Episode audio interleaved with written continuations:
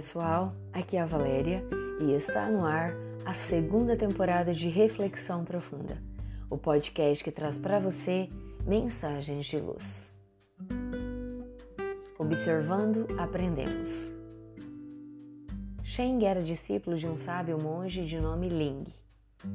Quando Sheng acreditou estar pronto para assumir a condição de liderar seu povo, foi conversar com seu mestre. No alto de uma montanha se encontraram. Observe este rio, falou o monge. Qual é a importância dele? Sheng observou o rio, o seu vale, a vila, a floresta, os animais e respondeu. Este rio é a fonte do sustento de nossa aldeia.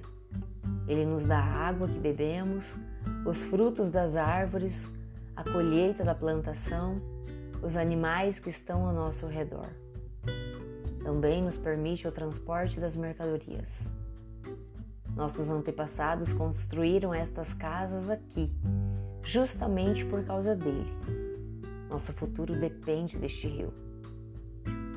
O monge Ling colocou a mão na cabeça do discípulo e lhe pediu que continuasse a observar.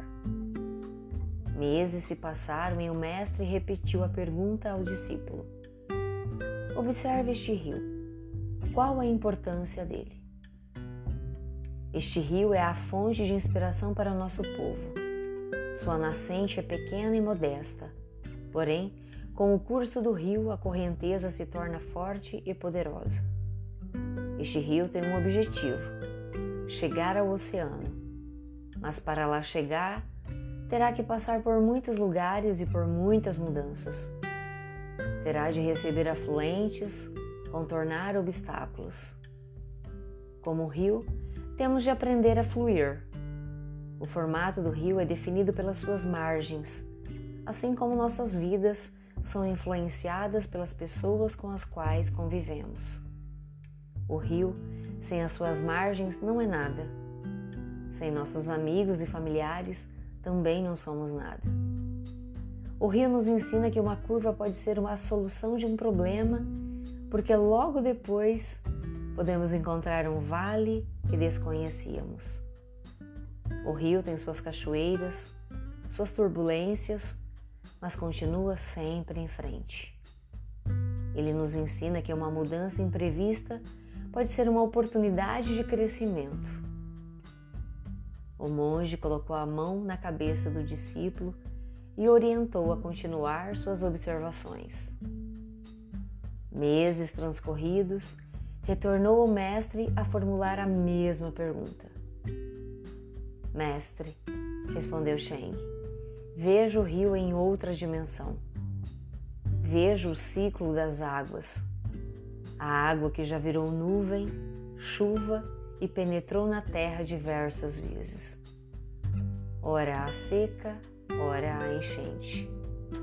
O rio nos mostra que, se aprendermos a perceber esses ciclos, o que chamamos de mudança será apenas a continuidade de um ciclo. A atitude do mestre foi pedir que continuasse a observar. Transcorreram os meses. Perante o mesmo questionamento, respondeu Sheng. Mestre, este rio me mostrou que cada vez que eu observo, aprendo algo de novo. É observando que aprendemos. Não aprendo quando as pessoas me dizem algo, mas quando as coisas fazem sentido para mim.